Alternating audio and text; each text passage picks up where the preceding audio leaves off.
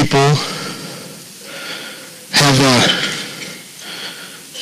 usually they're astonished when they hear this fact. I mean, I, this fact, and, and this is nothing to do with this morning's message, but something that I would like to highlight with regard to, you know, all things church, and that is that a hummingbird weighs about the same weight as a penny. And they are vigorous with the hum of activity. They will drink every bit of sugary liquid you'll put out for them. They're kind of like kids in that regard, right? But you know, hummingbirds don't sing. I mean, best of my knowledge, all of my research tells me they don't sing. But you know, people know about hummingbirds because hummingbirds are vigorously alive and vibrant in action. And that's the picture of what we see here at the church when we gather to do things to serve our mothers and to serve others. And so this morning was a testimony to the, to the, to the life and vitality of our church, and I'm grateful for that.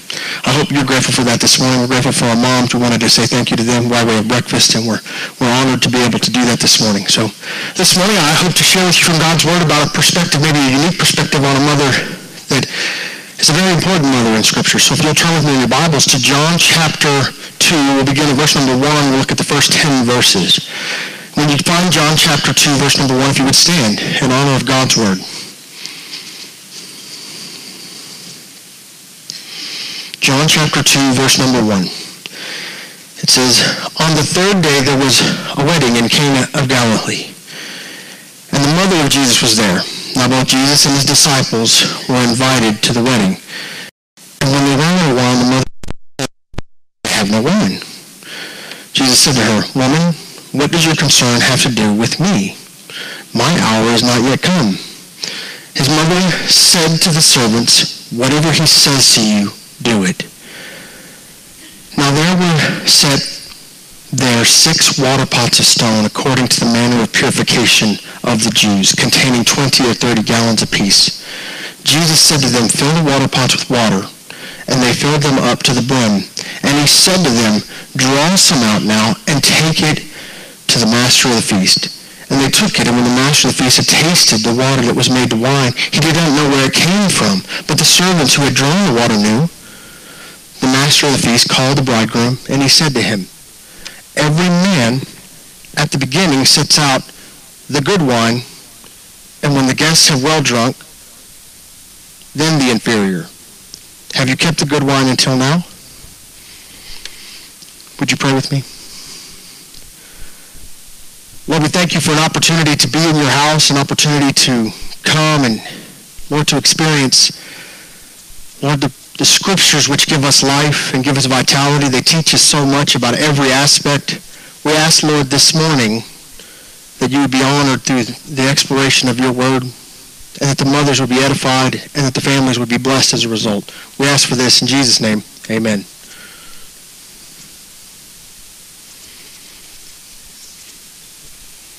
Not 100% sure what happened, but I feel like the sound dropped out. I don't know if that's you guys or me. Is it okay? You guys can hear me? Okay, all right. It messed me up a little bit in the reading. I apologize for that. Well, something is occurring here in Scripture, and I want you to, to grab a hold of it with me, and that is that, um, and I, when I talk about this passage, there's a couple of really cool teaching points, but really something subtle is occurring here. Because in the last couple of weeks, Brother Ben has been kind of hammering the nail, that is, you don't go to the king and you don't tell him or ask him what he's going to do about a situation. You go to the king and you say to him, what would you have me do, right? When you look at this story, you're like, but Jesus' mother comes to Jesus and she's like, what are you going to do? Which is a clear indication that it does occasionally happen this way. But then she says something that lines real nicely up with what I've been telling you. She tells them to do whatever he tells them to tell them to do, to go and do that. Well, let's look at it together. We, we see this, the stage is set for a, a phenomenal thing, and it's really interesting because it happens so early. The whole first chapter in the book of John is, is dedicated to kind of pronouncing who Jesus is and, and how he is proclaimed in the world around us. And then you get to this immediate miracle. It says, on the third day, there was a wedding in Cana of Galilee, and the mother of Jesus was there. Now, both Jesus and his disciples were invited to the wedding. There's this picture of being somewhere that you're invited to be, somewhere that you have been intentionally brought to. And And there's this expectation that not only Jesus, but those that are around him, this must be a big deal because Jesus has been gathering up, according to the, the scriptures, people from all kind of corners of the community he lived in. So if they're all invited, if this group is gathered up, there's a picture here that tells you that this is a big event. Verse 3 says, And when they ran out of wine, the mother of Jesus said to him, they have no wine. Now, I don't know about you, but a lot of planning goes into, you know, taking care to make sure there's enough, right? You know, Brother Ben is standing in Sam's Club this week counting slices in a loaf of bread to make sure that I've got enough servings. I mean, you're paying attention to this kind of thing, right? You know, you never have problems. The bacon always gets eaten. It's the toast that you might be left with. But to be at a major event like this and to run out would have been a huge amount of shame.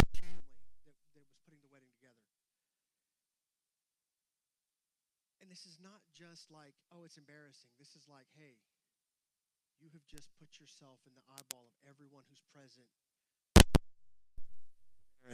And in the culture that Jesus grew up in, this would have been a big thing. And Jesus' mother sees this. The mother of Jesus said to him, they have no wine. And she, she's keenly aware of something. And, and I want you to get your first piece of insight here and, and something that you should notice, and that is that if you're in tune with your community and you're in tune with the world around you, then the things that are happening in your community should matter to you enough that you are willing to talk to Jesus about the things that are happening in the world around you. And so, you know, you think, is it, a, is it too small a deal in my community that I should bother Jesus with it? No. No. To be part of a community where something like this is taking place and all of a sudden you have some insight and you're saying, well, I can't fix this problem. So, what should you immediately do anytime you think, as a believer in Jesus, if you can't fix a problem? What should you immediately do? You should talk to Jesus about it. You should say, Hey, I don't know how to fix this problem, Lord. And she comes right to Jesus and she's like, they have no wine. And Jesus is his his his his answer. Before we get to that, if you're going to take notes this morning, the first point that I want you to write down is, is that moms should go to Jesus with all problems. You have problems in your life? Do you spend more time complaining about your problems than praying about your problems? This isn't just for moms, by the way. This is for everybody. But specifically, you know, this morning in this picture, we see this as we edify the moms, we lift them up. I want you to think if you've got a problem, I want you to go straight to Jesus with it. Jesus' response kind of, it, it, it always catches me off guard. Read it with me. Jesus said to her, Woman, what does your concern have to do with me? And he sounds like an almost adult teenage boy, doesn't he? I'm not trying to get Jesus in trouble here.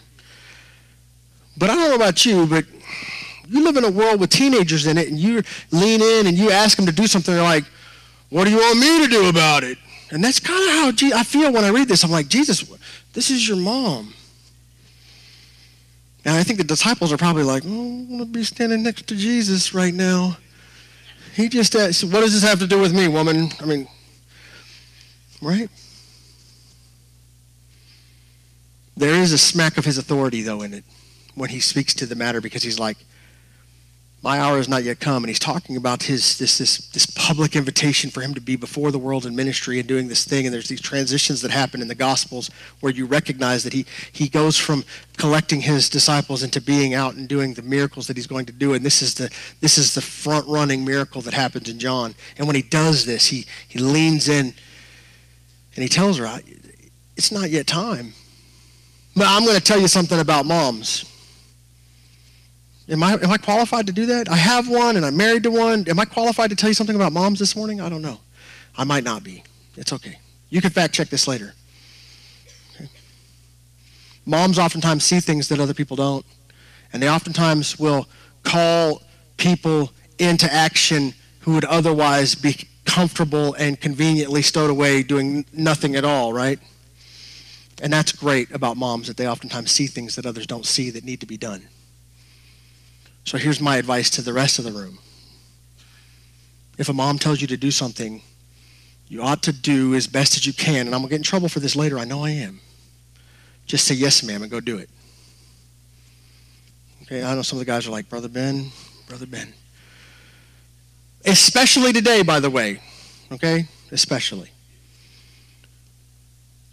What I love is that her response is nothing of that expectation that when she tells her son something that she expects him to do it, that he'll do it. So much so that her next line is one of confidence and authority. She says to the servants, Whatever he says to you, do it. Now, this is very much in line with what's been preached in Acts through the three chapters we've looked at, where you get the picture of what would my king have me do? And there's a moment here where the scripture calls out where Jesus' mom leans into the question and she's like, they're about to be terribly embarrassed. And he's like, what do you want me to do? And she's like, whatever he says to do, do that. There's a great deal of stuff that the scripture teaches us about what Jesus is telling us to do that most of us think is optional but it's not. I, I want to just challenge you for just a moment, okay? Um, John Moskowitz was the leader of Jews for Jesus for a while, and he's gone to glory. And I, I, don't know him personally, but I got a chance to hear him talk and, and sit in a, in a apologetics conference where he was at, and he was talking about a man that he had been witnessing to, who just happened to be Jewish. I mean, believe that or not, right? And the man is talking about um, about the thing, and, and he's being criticized for not being a good Jew. And John Moskowitz is a phenomenal, phenomenal man. But he's like, as far as his brain, his intellect, his, his leaning in, and he's being questioned. He says, Well, you're kind of a, a buffet believer in Judaism. He goes, What do you mean? He goes, You kind of pick and choose what you like from the Old Testament. And he says, No, no, no, no, no. No, no, no, no. I'm, I'm not a buffet believer. I'm, I'm, I'm a fulfillment of the covenant believer. And he's like, it has grown into more. I am, I am obligated and required to follow more faithfully in my pursuit of it because of Jesus. And he's like, don't do that. Don't diminish this. And so there's this moment where when we look at the Bible and we see Jesus and his mother is leaning in and says, whatever he tells you to do, do it. And if you want any good advice that you need to give somebody in any moment, moms, look at them and say, whatever Jesus has told you to do, go do that. And you're out of advice, just say, what does the Bible say? I tell this to people all the time. When they'll say to me, they'll, they'll ask a question and they'll say something about it, I say, well, what does the Bible say? And it's phenomenal because there always seems to be some right answer in the Bible. Maybe God planned that out on purpose.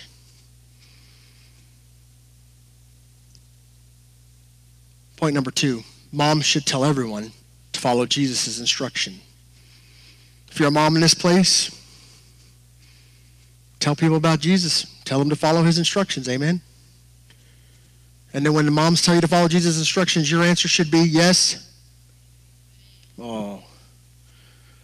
Try that one more time. Your, your response to a mother that tells you to do something Jesus told you to do should be yes. Thank you. I feel like the moms are stronger in the room than the guys are. And the children, yes, ma'am. If you, if you can say yes, ma'am, to an instruction that comes from your mom, it's a whole lot easier than to say yes, sir, when Jesus tells you to do it, isn't it? We learn in our house, you know, and I'm still still working on this one, even with our children. You know, it's told uh, of a tale of, of some of our relatives that talk about how when Southerners moved into their community, that all of a sudden sir and man became nomenclature to the neighborhood that hadn't been there. We've, we're missing some etiquette, by the way, in the world. Yes, sir, and yes, ma'am, and no, sir, and no, ma'am is one of the things I hammer to the children when I talk to them. We use good manners here. But we look this picture over and we see this thing. Whatever he says to do, do that. It says, Now there were set there six water pots of stone, according to the manner of purification of the Jews, containing 20 or 30 gallons apiece. That's a lot of water. You know what these vessels are used for? Most of you, having grown up in Western culture, America, have no idea. You know, this is a ritual purification vessel that's at the doorpost, at the door of every household, and there's several of them, and there's a big event, so they've set up several of them. And the point of this is that if you're going to be a proper Hebrew, a proper Jewish person in the culture of a wedding or in the culture of a house calling, and you're going to go in, what you're going to do is you're going to shove your, your, your hands and all the way down to your elbows or past into this water to bring it up. And to, what you're saying to, your, to the world around you is, is that I'm clean. If you know if you're not ritually clean and you put your hands in there, you defile it, and nobody else should then after you. So what you're telling them is you're okay to come in. And so by doing this ritual, you're coming in. And it's a picture of a washing of the outside to tell the world that you're acceptable. Now, what's phenomenal to me is that Jesus turns this water, these vessels, into something that they would drink, and there would be at this type of a wedding, probably a very small amount of actual alcohol in the wine, and it would have been perfect for making sure that the thing that they drank didn't harm them on the inside. Probably would have been very difficult to be intoxicated by this alcohol, but not impossible.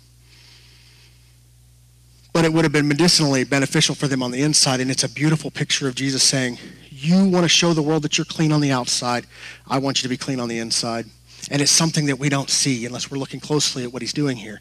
And Jesus is taking the moment of his mom leaning in and saying, You need to do something about this. And he's teaching us a powerful lesson that it doesn't matter how good you look on the outside. If you don't look good on the inside, it doesn't matter. And he's told him, Fill these pots with water. You see, your mom is probably a lot more concerned with what you're thinking in your head and what you're believing in your heart than she is about how you're dressing. Probably a whole lot more concerned with what you, what you talk about and what you listen to than your physical appearance. And if she follows Jesus, she'll know that that's the most important part. So Jesus has got these vessels that are in front of him, and he tells them, he says, fill the water pots with water. And they filled them to the brim. And he said to them, draw some out now and take it to the master of the feast. And he starts at the top. Isn't this a beautiful picture in, in any, any celebration or any household or anything? And there's this moment where it's like, how do we make change in any given community? Well, you go to the leadership in the community and you work your way down. You want to alter the world around you?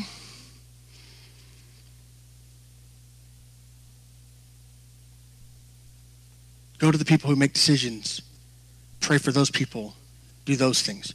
In the household, you want to make a difference in your household? I don't know how many times I've seen it throughout the course of my life. And, you know, there's a statistic that we see, and, and I see it in our own statistics when we break everything down. And I'll tell you that I pay attention to that kind of stuff, and I've been making a big campaign, and I've been dipping in and out of classrooms with our Connect groups and cleaning up rolls and trying to work on membership, and got the help of some of our other people at church help working on membership stuff. And you know what I see?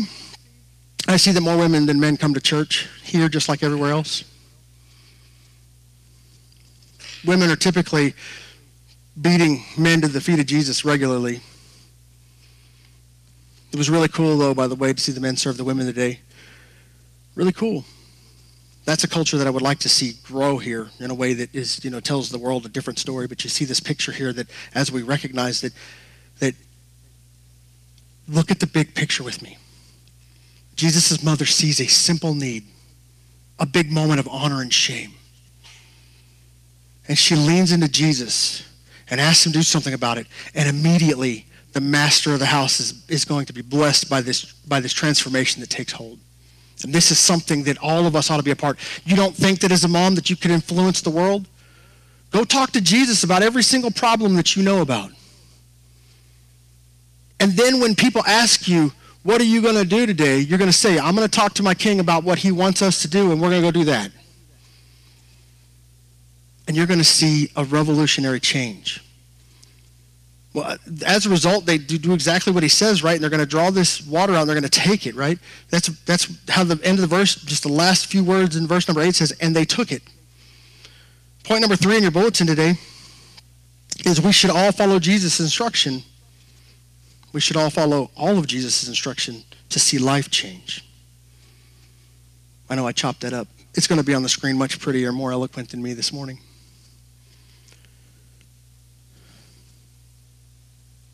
Just those, just those simple words, and they took it. They did exactly what he said. They filled the pots. He, he, he, he did this miracle. He transforms it, and then they deliver it. And then what happens next is, is when the master of the feast had tasted the water that had made that was made wine and did not know where it came from, but the servants who had drawn the water knew. And this is something that, that I want you to really just just really boil down, and we're going to just distill it down to this one moment.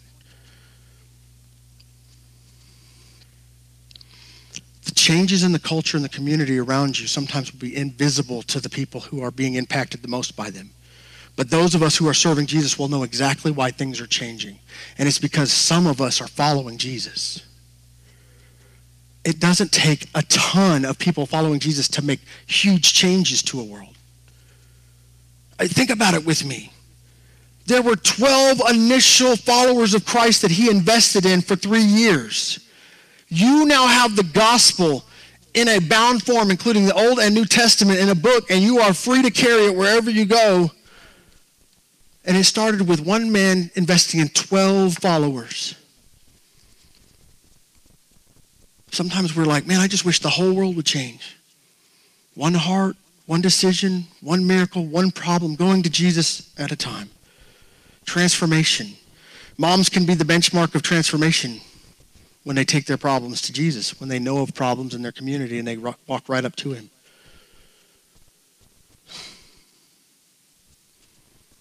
Some of us will know exactly where that change starts.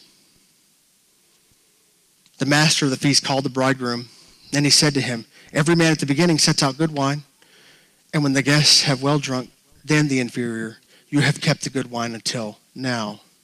And this is kind of the end cap, and it's kind of this weird conversation about how this, this story is unfolding, but it's the picture is this. It doesn't matter how deep into the thing you're in the right time for Jesus to make an impact is right now. It doesn't matter how messed up things are in life. The right time for Jesus to make an impact is right now. And for some of us, we have been listening, and I hope that you, that if you're here today as a guest of your mother and you're here, I hope that you hear me clearly on this. If it would please your mother to be in church, it probably has more to do with what she's thinking about your heart and your life than just making her happy. And there's something in this for you not just her. And so I hope that you'll take that seriously this morning. I hope that you'll take that deep into your heart and you'll say to yourself, what would my mother tell me? She would tell me to listen to Jesus.